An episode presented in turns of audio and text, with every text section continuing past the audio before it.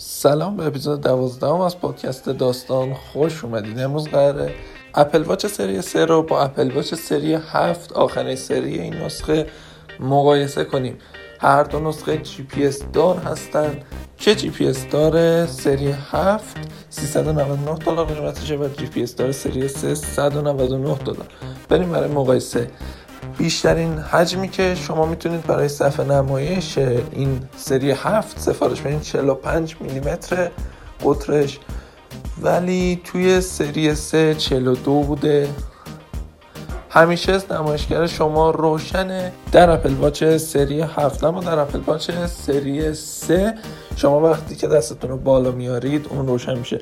هر دو تا 50 متر آب رو میتونن تحمل کنن، اینطوری که نوشته شده اما به نظر نمیاد. اکسیژن خون رو اندازه گیری میکنه. سری 7 سری 3 این قابلیت رو نداره. ضربان قلب در هر دو اندازه گیری میشه. Emergency call رو هر دو دارن اما به طور بین المللی فقط سری 7 این قابلیت رو داره. قطب‌نما و اویبل کانکشن قابلیت های دیگه سری 7 که سری 3 نداره و 33% شارژ باتری سریع‌تر. در کل این مقایسه برای خرید قطعا انجام نشده، چون شما هیچ وقت نمی‌بینید برای خرید اپل واچ سری 3 رو با 7 مقایسه کنید.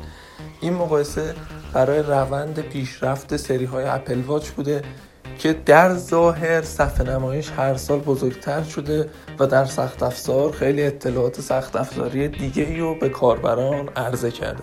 خیلی ممنون که این اپیزودم گوش دادید. تا اپیزودهای بعدی، خدا نگهدار.